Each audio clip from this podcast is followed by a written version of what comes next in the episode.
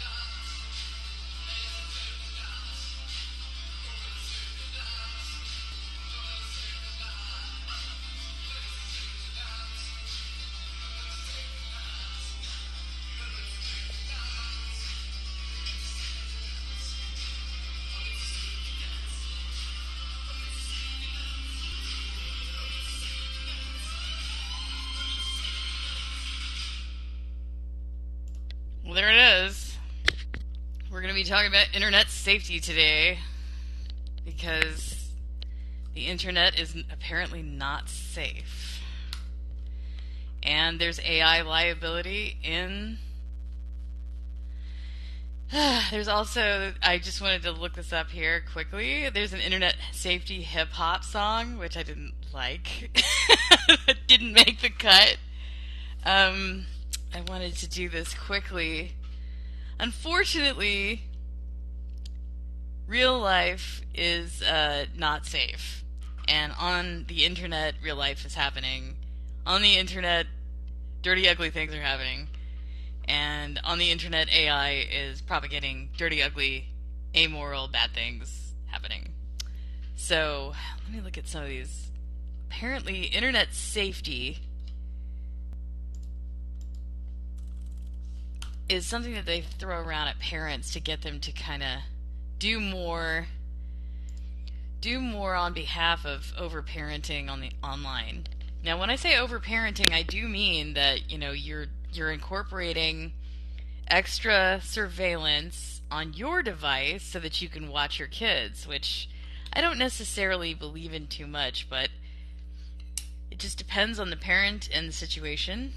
You know, my kid, blah, blah, blah. You know, these things exist for a reason. But what it's doing is it's sending a message to your kid that it's okay to surveil children as a paternalist. And when I was a kid, I was set free upon the world, and either in good or bad faith, I was allowed to go out and and you know be a little little monkey human. You know, riding my bike and crashing into fences if I needed to, um, to learn my lessons. And there was a there was a level of trust there, but there is no trust in the internet world where everything is analyzed everything generates data, everything is trackable, traceable, and re- reductive to a monetizable event. So, um, and this is real. It narrows down to children as people, and the internet geolocating small people, trying to put the internet in their hands early. And then if they get the phone, the first among the first lessons they they learn is that they are not trustworthy. They are not trustworthy with technology because they must be tracked. They must be supervised at all times because they are not trustworthy. So, I think that among the moral confusion that children are experiencing overwhelmingly is this this notion that their parents don't trust them. And th- they don't trust them with their own thinking in the independent space the way that say they do. But what they don't know is that parents are being similarly surveilled and, and co-parented by technology companies and and then babysat by algorithms. Their speech is monitored, everything they do is dissected and analyzed by advertisers and governments. So, let me get to some of this concept of internet safety. So, internet safety or online safety, cyber safety, e safety is trying to be safe on the internet and is the act of maximizing a user's awareness of personal safety and security risk to private information. It is a privacy protocol, but here we go. Security. Security risk to private information and property associated with using the internet and self protection from pre- computer crime. Now, this is real. Computer crime does happen, and it does happen to children. So some of this does get into the hairy, scary, like Halloween category. Um, as the number of internet users continue to grow worldwide, internet's governments and organizations have expressed concerns about the safety of children and teenagers using the internet. Over 45% have announced that they have endured some sort of cyber harassment. Safer Internet Day is celebrated worldwide in February to raise awareness about internet safety. In the UK, Get Safe Online campaign has received sponsorship from government agencies, Serious Organized Crime Agency or SOCA, and major internet companies such as Microsoft and or eBay. So, some of the personal safety things that we are talking about are cyber stalking, cyber bullying, people who are deliberately posing as children and becoming online predators. But similar things happen in say like online honey traps at, you know, Ashley Madison. You know, someone someone goes in there posing as, you know, someone trying to to lead you astray in an online liaison and they turn out to be catfish or really dangerous catfish. So what can happen to an adult can definitely happen to a child who doesn't know any better. Obscene or offensive content. Mm, and sextortion. That's the honey trap. I that's another level of the honey trap that I was trying to indicate there. So um, I'm going to go to obscene and offensive content. Just unpack that a little bit because there's there's a lot here. Various websites on the internet con- have featured content material that deems offensive, distasteful, or explicit, which may not often be to the user's liking, such as internet shock sites. Uh, some of them feature hate speech and, you know, really horribly uh, unethical porn, like the use of and abuse of children and animals, and um, hurting people and holding them against their will and doing sexual acts, terrible, terrible acts online. Um, such content may manifest in, in, in, many such ways, such as pop up ads and unsuspecting links. So everybody's seeing terrible, you know, it, it's a lot less, happening a lot less, um, thankfully. If you have an HTTPS connection, I haven't had any problems since I've adopted HTTPS with you know, rando porn ads popping up. Um, it's been it's been much better experience for me online. um, but the other problem is, you know, on the on the other end of the spectrum, is the algorithm creating crimes that don't exist in order to get a temporary high of user use and then kicking real people out of the internet if they're not generating enough conflict or uh, clickbait. They see them as as influencer dead weight. Like you you have a lot of followers, they're not they're not doing what we want, so we're gonna create a category today for this this certain crime that's not crime. We're gonna invite a bot mob to agitate real people, and then it will appear to be a real mob. They will castigate you and tell you what a bad person you are, and then um, you will be flamed concurrently, bullied, and then, you know, ran out of the internet room, ran out of the internet space, like out of the platform. So this this happens a lot. But what I've discovered is that now it's being fished out to, you know, an algorithm. It's just something that can be, you know, quantified. Like if if they if the company says this influencer is becoming dead weight, they're not pulling the numbers that we want. Let's kick them out of here, and let's try to to pretend it's we're making an example out of them.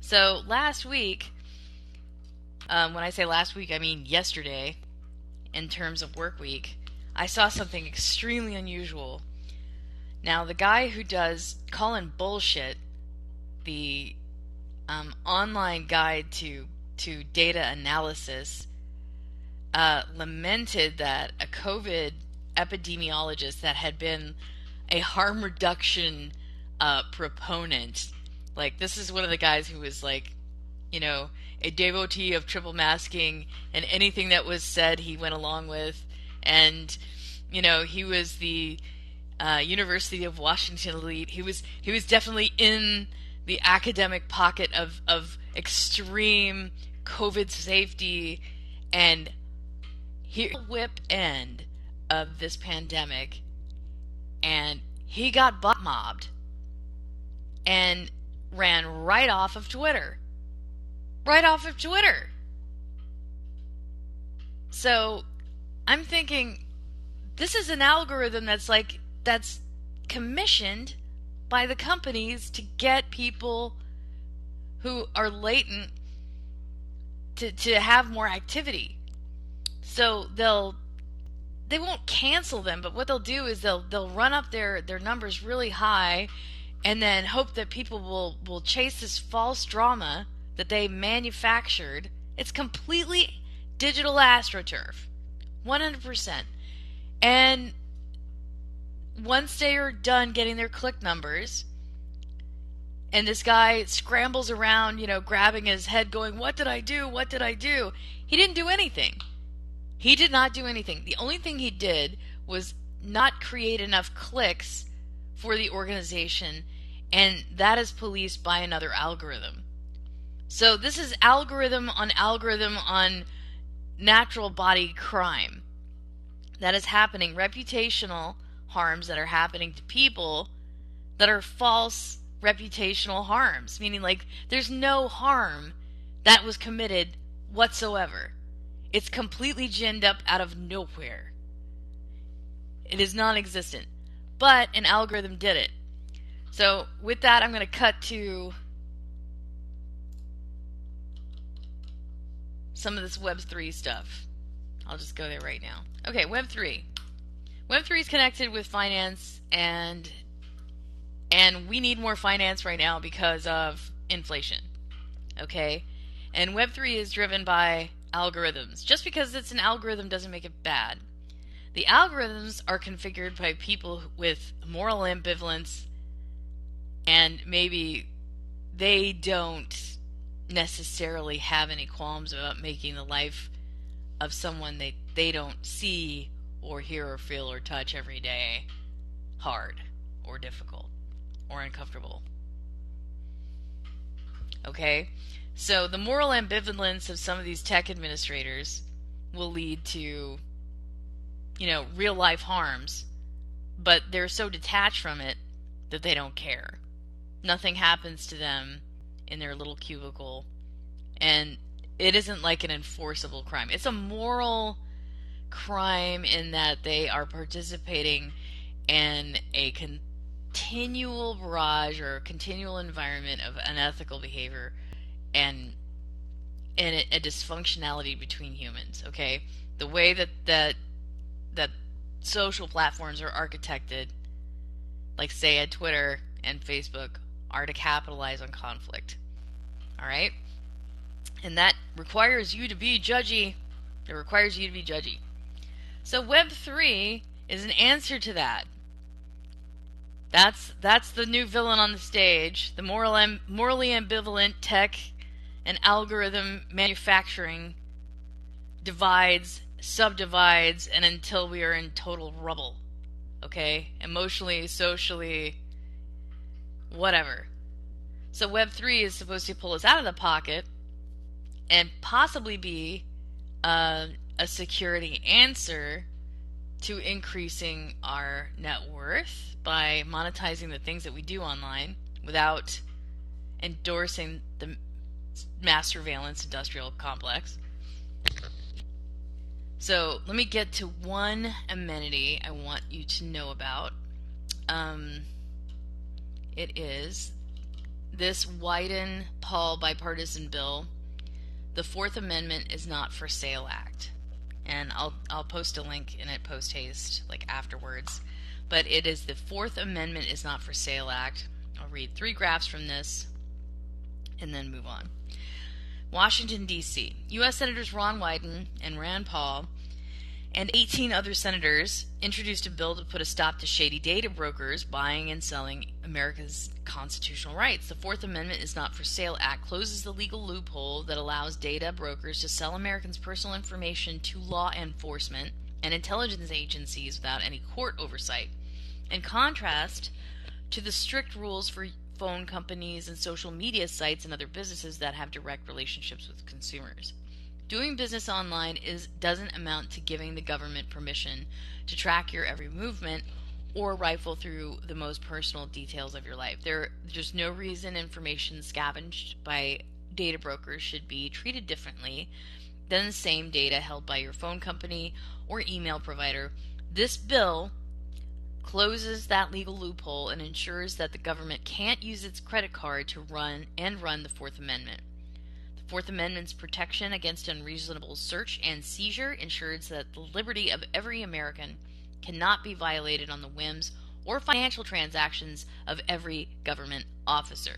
This critical legislation will put an end to the government's practice of buying its way around the Bill of Rights by purchasing the personal and location data of everyday Americans enacting the Fourth Amendment is not for sale act will stop this gross abuse of privacy, but also stands for the fundamental principle that government exists to protect, not trade away, individual rights. Also, the FTC report, um, I just wanted to bring it up again. Wanted to bring it up again.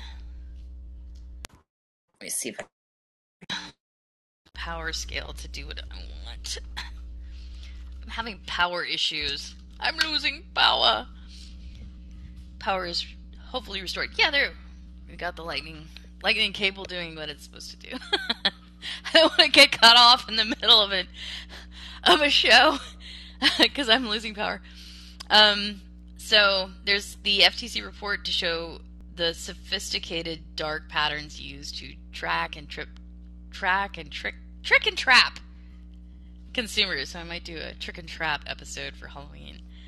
Um, don't get lost in the hole of dark patterns. I just wanted to mention it before I move on to Web3. Okay, so Web3, um, what that's doing is that's creating a blockchain uh, environment where you can get paid to do things, you know, based on what you do, and that there's more more moral security there because you're out of the monopoly that capitalizes on surveillance based data, which is making me happy. That's an alternative that I need to the current monopoly that is that's completely dunning people and and creating moral outrage behaviors over nothing, over zero. Um, so we can do more. We can with Web three, and we'll be unpacking it. But if you have opinions or thoughts about Web three, it would be really cool to hear from you. Um, so I've been on here for about 20 minutes or so. We got Joshua and Charlie with us, and I think we had Jonathan for like a little bit. Let me see if I can invite him back. no, because he had to be somewhere. All right. Um, so we've got Web3, uh, fear, uncertainty, and doubt, and you. Some people think that Web3 is going to create more privacy hackles and more internet safety problems, um, but others think that it will solve them using the same technologies, decentralizing the web and creating more shields for people to say, This is my stuff. Please protect my stuff. You know, I'm going to be able to protect it. I'm going to be able to protect what's mine, and I'll manufacture um, monetary value based on what I do online. For instance, if uh, the unsanctioned citizen had a way to put some sort of tip jar in, in a decentralized token space uh, that didn't use, say, PayPal, then I would be able to pull down, you know, tips and, you know, maybe subscriptions. But some of this is coming down to super followers. There are a few super followers online that are being commissioned um, through Twitter. Twitter is usually a pretty good platform to integrate, you know, existing following. You know, they don't want to abuse them too bad, otherwise people don't want to use the platform. Unfortunately, I'm I'm thoroughly turned off by Twitter, but I go there because they're they're a pretty great news aggregate site. So while they do some pretty morally reprehensible things with their programming, schedules and their algorithms and the the loose and fast way that they, you know, supervise their, their security employees, I'm going to say that they still have news generation that's pretty pretty top. So I can go there and stuff will be published. I don't know what I'm not seeing, but if it's low end, low supervised, um, then it will get out. So I just wanted to mention that because Twitter has been in the crosshairs more recently for their security flaws in the way that they do things. So I think I'll just go to this one cool thing. This one really cool thing that I have discovered about AI. I think I posted plenty of stuff about you know the attention economy and how it's pulling us into a complete place of disunity. Yada yada yada. I guess people think that that's boring so i'm going to talk about something that might be a little bit more interesting to kind of wrap up the show. Say okay a musician raised an ai baby to harmonize with and her newest experiment could usher in a brave new world of art. That's kind of cool. So, this was produced at The Insider by Drew Austin, and he said, as artificial intelligence has gotten better, fears about our AI enabled future have grown. So, even small steps forward, more sophisticated AI have triggered concerns that robots will take away human jobs or that AI generated deepfakes will warp our sense of reality. In the world of art, misgivings about AI have been particularly acute. An AI generated piece of art recently won first prize in a competition at the Colorado State Fair. That's interesting because the Texas State Fair is right around the corner. I wonder if there will be any AI art in there. Leading to an outcry of artists and critics alike. Other experiments with replacing illustrators and writers have caused similar hand wringing. Despite the, this widespread apprehension, Holly Herndon, an experimental musician and artist, doesn't think AI is nefarious or will ruin art. These technologies are here to stay, she told me recently, and we might as well learn how to live with them.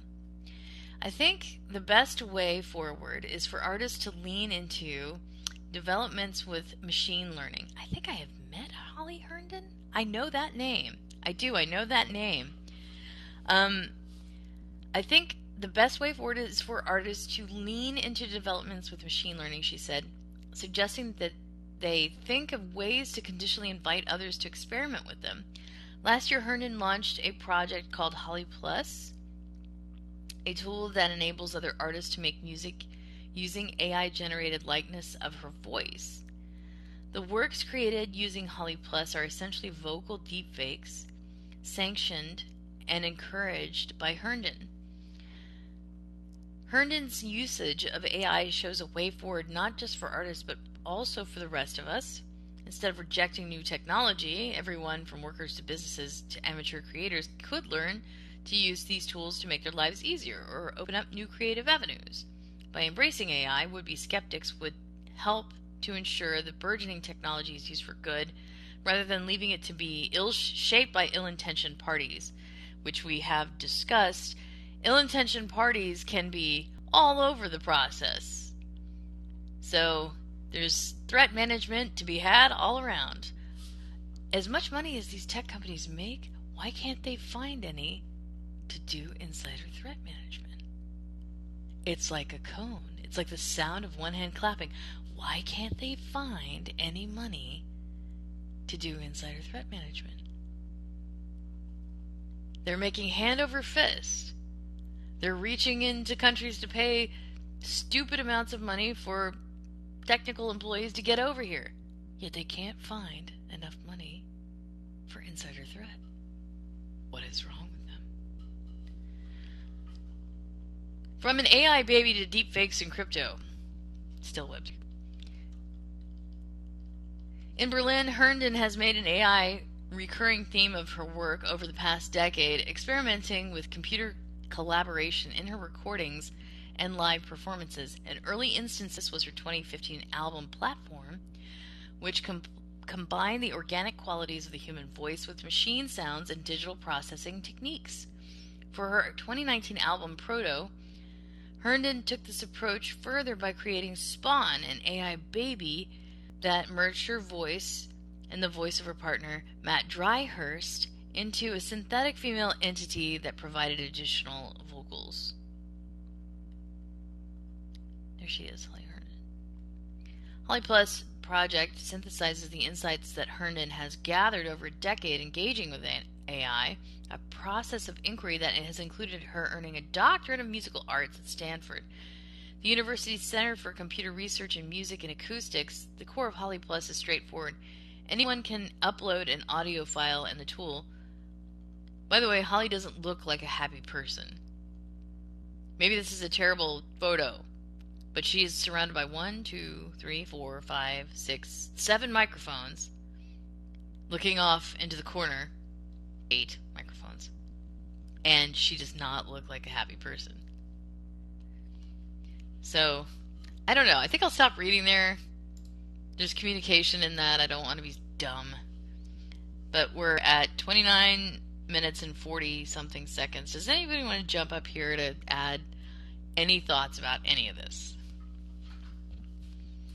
because I can carp on all day about how how shitty I think things should go at companies and wag my finger at their processes, but there's limited limited things that I can do unless unless Congress gets involved and does more.